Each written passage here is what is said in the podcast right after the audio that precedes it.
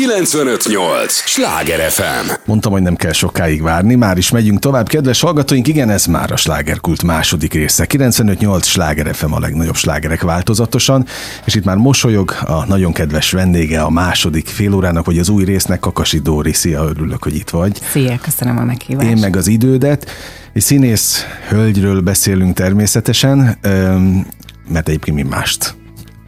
Mi mást mondhattam volna a nevedhetsz, hát kizárólag színdarabokban láttunk, persze vagy műsorokban is, tehát mindenhova színészi mi voltod miatt hívnak. Egyébként mi meg egy sorozatból ismerjük egymást, és jó régen nem találkoztunk, tehát azért is örülök a viszontlátásnak. Nagyon sok nemes feladat és dolog miatt jöttél egyébként, de hát a, az egyik aktualitása, ami miatt itt ülsz, az az, az er es kilenc Színház, meg egyébként lehetne a Centráltól kezdve nagyon sok másik színház, mert aztán nálad többet ember nem játszik itt a fővárosban. Tényleg? Ahogy most felsoroltad az előbb, amíg nem értek a, a mikrofonok, de most talán ez a legközelebbi, az er es kilenc Színházos, ami, ami azt mondhat, hogy neked egy különösen fontos darab.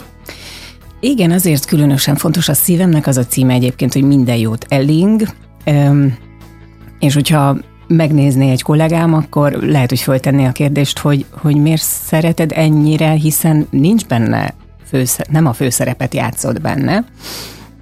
És akkor az lenne a válaszom, hogy egyrészt nagyon hálás dolgom van benne, mert három különböző női szerepet játszhatok, egészen másfajta karaktereket, és hát a csodálatos színész kollégáim miatt ö, érdemes szerintem megnézni, Vas Gyuri meg a Baksai mi és a Kövesdi Laci miatt, és Koleszárba azért rendezése miatt, és hát nem utolsó sorban a téma miatt, ami nekem különösen kedves és fontos, Öm, hát az pedig öm, a sérülteknek a témája, ugyanis ez a két férfi főszereplő, nem akarom lelőni a poén, de most tulajdonképpen azt nyugodtan elmondhatom, hogy az a lényege, hogy egy intézetből kikerülnek az életbe, uh-huh. és hogy ők hogyan tudnak boldogulni tulajdonképpen önerőből, és ami számukra teljesen ismeretlen terepen, és ebből szerintem nagyon izgalmas helyzetek születnek. És de egy... számukra tulajdonképpen az az ismeretlen terep, ami nekünk meg az élet. Ami nekünk a természetes, igen.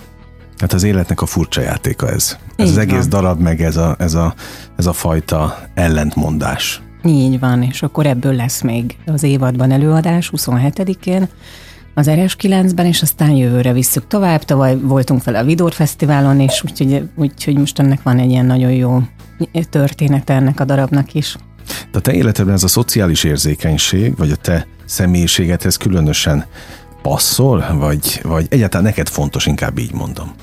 Igen, valamiért öm, így vagyok bekötve, amióta gyerekeim vannak, azóta meg lehet, hogy még egy fokkal jobban. Uh-huh. Öm, úgyhogy emiatt is öm, valahogy jobban rezgek ezekre a témákra, ezekre a kérdésekre, kérésekre, esetleges megkeresésekre.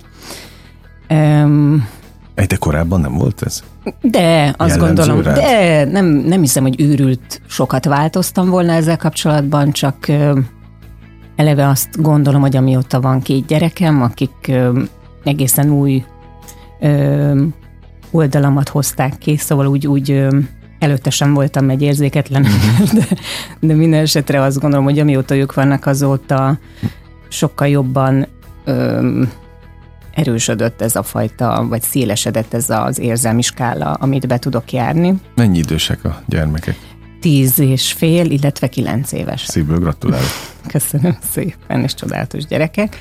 Úgyhogy egyáltalán ez a sérült téma is, hogyha valaki bajban van, hogyha hajléktalanokat látunk az utcán, valamiért ők is hasonlóan vannak, tehát tudom, hogy évekkel ezelőtt még óvodások voltak, és napokig téma volt, amikor láttunk egy hajléktalant az utcán, és, és nagyon tetszett nekem, és azt ére, ilyenkor egy-egy pillanatra azt tudom érezni, hogy lehet, hogy nem csinálom annyira rosszul ezt a szülői dolgot a férjemmel, mert hogy ők hosszasan, napokon keresztül azt, azt szervezték, és halálosan komolyan gondolták, hogy hogy ezt a hajléktalant hogyan kéne nekünk hazavinni, és hogyan kéne neki a mi otthonunkban helyet találni. És mit hogyan kéne uh-huh. átrendezni, és hogy akkor hogyan élne ott velünk együtt. És egészen megható volt, nyilván nem alakult így, vagy hát nem nyilván, de hogy, hogy ez nem történt meg, de nagyon tetszett nekem az, ahogy erről gondolkodnak, és, és együtt is próbáltunk erről beszélni, hogy ez miért fontos, és miért ne szokjanak le erről.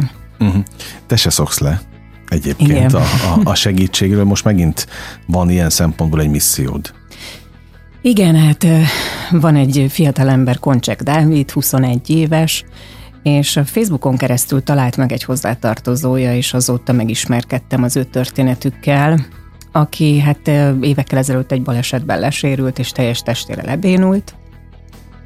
Viszont azóta egészen csodálatos módon, annak dacára, hogy az orvosok semmi hasonlóval nem kecsegtettek annak idején, azt mondták, hogy ő soha nem fogja megmozdítani egyetlen testrészét sem, ehhez képest már a felső teste uh-huh. egészen mozgatható állapotban van most, hogy ezt ilyen magyartalanul fogalmazzam meg, és a lényeg az, hogy most úgy tűnik, hogyha egy-két napon belül, mert tényleg egy-két nap van addig, hogy ez a gyűjtés befejeződjön, összegyűlik a hiányzó hat millió forint a negyvenből, mert ugye egy negyven millió forintos műtétről beszélgetünk, amit Tájföldön végeznének el rajta, akkor ennek a fiúnak teljesülhetne az álma, és, és lábra tudna állni ezután a műtét. Után nyilván nem egyik pillanatról a másikra, de hogy ezzel, ezzel kapna esélyt egy új életre, és engem valamilyen nagyon megérintett az mm-hmm. ő története, és, és egy nagyon tiszta szívű és optimista fiú mindezek ellenére, ami történt vele, és valószínűleg ez is nagyon ö, megkapó vele kapcsolatban, hogy egészen elképesztő hite van neki, és a, a nagynényének, aki neveli ebben, a, pedig hát szóval nagyon sok embert sikerült, úgy látom, megmozgatni ezzel kapcsolatban, és, és egészen nagyvonalú ö, utalások is érkeznek.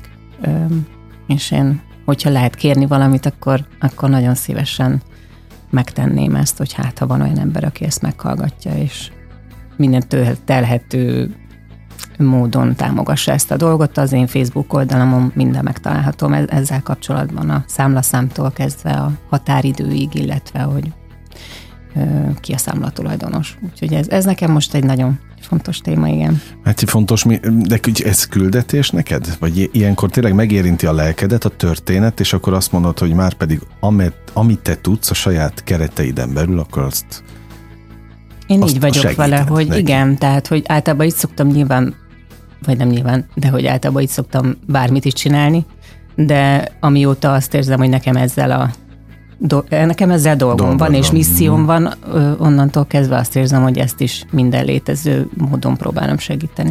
Kakasi Dóra Facebook oldala, ugye így találnak meg téged a, a közösségi oldalon a hallgatók. Például a családdal ezt átbeszélted? Tehát ha egy hajléktalan téma otthon, akkor ez a misszió is az? Hát ö, olyannyira az, hogy a gyerekek a, minden nap fölteszik a kérdést, hogy akkor mennyi hiányzik még a gyűjtés. Mm, tehát, hogy drukkolnak ők nagyon, is. Nagyon, ah. nagyon, nagyon, igen. Na most ö, ilyenkor, amikor valami téged megszólít, egy ügy, akkor beleásod magad mélyen? Hát bele, tehát mert... mennyire sikerült? Egyrészt nyilván akartál? Van az embernek egyfajta óvatossága, meg gyanakvása adott esetben, de hát eléggé utána jártam ennek a történetnek, és fölvettem velük a kapcsolatot, úgyhogy van némi rálátásom arra, hogy ez, ez egy valós történet, és, hmm. egy, és egy nagyon jó és nagyon fontos ügy. Úgyhogy minden részletes információt egyébként meg lehet találni, és a gyűjtést magát is lehet egészen pontosan követni egy másik Facebook csoportban, annak pedig az a neve, hogy Összefogás Koncsek Dávid gyógyulásáért, és ott is nagyon jó látni azt egyébként, és ezt most egy icipicit kitágítanám mondjuk erre a háborús helyzetre is, hogy szeretjük azt gondolni, vagy hajlamosak vagyunk azt gondolni, hogy, hogy hogy milyen rossz indulatúak és rossz akaratúak az emberek, és nem tudnak semmi jó ügyért közösen tenni valamit, de, de szerintem ez a háborús helyzet is, és én Koncsek Dávid gyűjte, gyűjtése kap, vagy a neki való gyűjtés során is azt látom, hogy egészen elképesztő ereje van annak, ahogy emberek, vadidegen emberek egy közös célért dolgozni tudnak, és van egy közös akarat, és ebben valami iszonyú erő van is. Mm-hmm. És csoda tulajdonképpen. Ezt akartam kérdezni, ez majdnem olyan, mint egy csoda. Igen. Amikor, Igen. amikor valami azt a kohéziót létrehozza. Egyébként maga az előadás, hogy most egy picit visszautaljak igen. rá, az, az neked egy teljesen más állapot, akár a próba folyamatokra visszagondolva, vagy amikor előadás van, tehát ez mennyire érint meg téged lelkileg? Másabban, mint egy, egy más darab? Hát mindig a, az adott szerepen belül ö, érint meg a dolog, és hát nyilván minden színpadi állapot egy, egy más állapot. Tehát, hogy ott nem azt vagyunk értem. Teljesen ö, ö, magunknál, okay. igen. Vagy, vagy akkor nem értem pontosan a kérdésedet. Úgyhogy miután te tényleg szociálisabban érzékenyebb vagy az átlagnál, mondtad ezt. És ez az er es kilences színdarab, ugye ez teljesen másról szól, mint amiben általában te most a, a futódarabjaidat tekintve, tehát másképp érint meg az összes futó darabot közül? Hát nyilván külön öröm az, hogyha ha, ha, ha ebben a témában születik egy előadás. Uh-huh. Úgyhogy, a közönség érti például? Igen, és nagyon érdekes, mert egészen sokféle módon tudnak rá reagálni az emberek, tehát van olyan, aki néma csendben nézi végig az előadást, mert annyira megilletődik tőle, vagy meghatódik. Van olyan, aki végig sírja, van olyan, aki végig neveti, uh-huh. mert hogy tulajdonképpen tragikomikus helyzetek vannak benne, ami, ez, amikbe ez a két ember sodródik, és hát nyilván mást vált ki mondjuk egy olyan emberből, akinek mondjuk személyes érintettsége van egy ilyen dologban, mást az, aki csak szemlélője ennek a történetnek, és nagyon, nagyon érdekes ezt nézni, hogy, hogy milyen sokféle módon tudhatni ez az emberekre. Hát és, milyen, és milyen sokféle módon hat maga a világ az emberekre, az a világ, amivel ők ugye belecsöppennek, és igen. ami nekünk természetes, az, az nekik maga a dzsungel. Így van. kilencvenöt nyolc Schlager ef em, a legnagyobb slágerek változatosan, ez továbbra is a slágerkult, Kakasi Dórával beszélgetek, akinek, mint most megtudtuk, nagyon fontos a a különböző missziók, amelyekkel embertársainak tud segíteni. Nem akarom ezt tulajdonképpen túl dimenzionálni, de, de, de mégiscsak az abban külön vagy, hogy, hogy te odaállsz és teszel azokért az ügyekért, amelyekben hiszel. Mert más egy, egy közösségi oldalon érkezett üzenetet lazán kitöröl, nem válaszol, vagy mit tudom én, le, le pattintja őket egy egyszerű mondattal. Te meg beleálltál abból, hogy segítesz valakinek, tulajdonképpen vadidegenként. Felhasználva a művészetedet, a kapcsolataidat és mindent, ami, amit ilyenkor kell. Így van. Szóval mi az a belső, belső erő, ami téged ilyen szempontból hajt? Öm, inkább azt mondanám, hogy öm, nyilván az embernek van egy racionális fele, ami gondolkodik, körbenéz, utána jár, utána olvas. De öm, egyre jobban kezdem azt tanulni és tapasztalni, hogy az ösztöneimre ha, merjek hallgatni. Ja, hogy ez eddig nem volt így? Nem. Én régebben sokkal inkább ö, érveket, ellenérveket gyűjtögettem, és akkor ebben tudtam elveszni ilyen-olyan módokon, és hoztam ilyen-olyan döntéseket, de, de valahogy ö, mostani fejemmel azt mondom, hogy nyilván nem kapcsolom ki ezt a felemet se, de az, ami nem annyira szokott rossz útra vinni, vagy ami egy ilyen biztosabb iránytű, az meg, az meg tök máshol van, nem a fejemben. És arra egyre bátrabb vagyok, és egyre jobban merek hallgatni, mert, mert úgy tapasztalom, hogy addig, vagy eddig nem nagyon vitt még félre. Aha, nem vitt ebben, útra. Igen, igen. És ebben az esetben is azt éreztem az első pillanattól kezdve, hogy, hogy nekem ezzel dolgom van. És hogyha ezt én megérzem valamivel, valakivel kapcsolatban, akkor onnantól kezdve egy elég erős motor beindul bennem. Egyébként ez akár a munkában is észrevehető? Abszolút. Tehát, hogy abszolút. Ha mondjuk egy darab nem szólít meg, de felkérnek rá, akkor van olyan, hogy visszamondod? Mert történt azt érzed, hogy már ilyen. Történt már ilyen, és, és tulajdonképpen, ha valamire jó a szabadúszás, akkor ez az, mert elvileg szabadságom van azzal kapcsolatban, hogy mire mondok igent, és mire mm. nemet.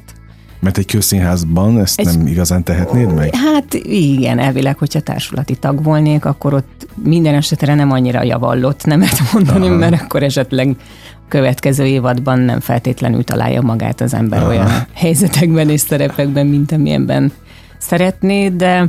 De a szabadúszásnak ez azért nyilván van egy csomó hátránya, meg kiszámíthatatlansága, de ez mindenképpen az előnyei közé tartozik, és, és nem árt ezt a felemet használni a, a színházi felkérésekkel mm. kapcsolatban sem. Hú, hát itt már nagyon komoly tanulmányok mentek esténként színészektől, hogy a szabadúszás lélektanával kapcsolatban, hogy mennyire álltok, vagy mennyire áldás. Na most ezt hogy, hogy éled meg? Hát... Uh, és mióta szabadúszol? Tulajdonképpen um, hát a gyerekeim születése előtt uh, egy független színházban voltam tag, a Stúdiókában.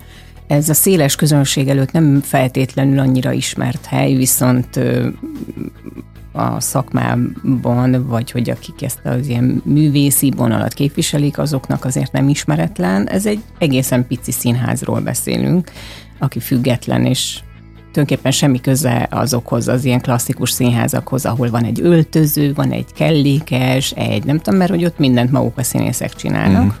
Tehát ilyenfajta tapasztalatom ö, van a társulati tagságról, aminek az előnye az volt, hogy ott például megtanultam azt, hogy ne várjam én senkitől, hogy majd arritoljon nekem egy széket a színpadon, mert mindent mi magunk ö, működtettünk.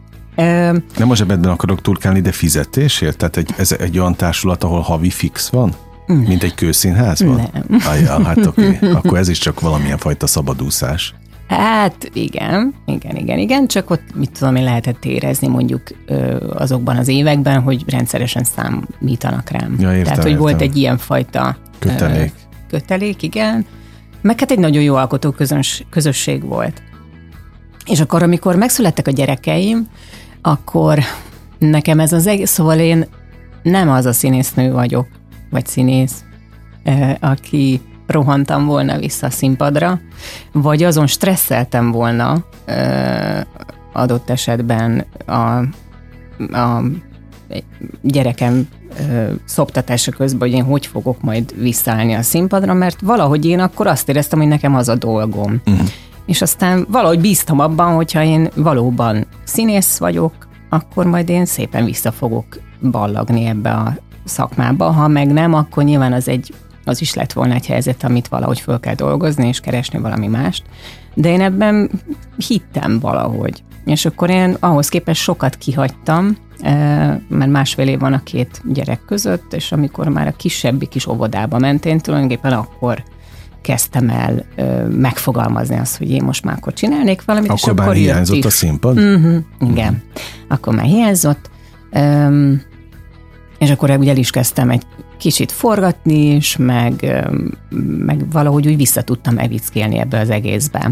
Azóta viszont öm, nem azt mondom, hogy nincs olyan hely, ahova nem szerződnék le, de, de próbálom tényleg a jó oldalát nézni a szabadúszásnak.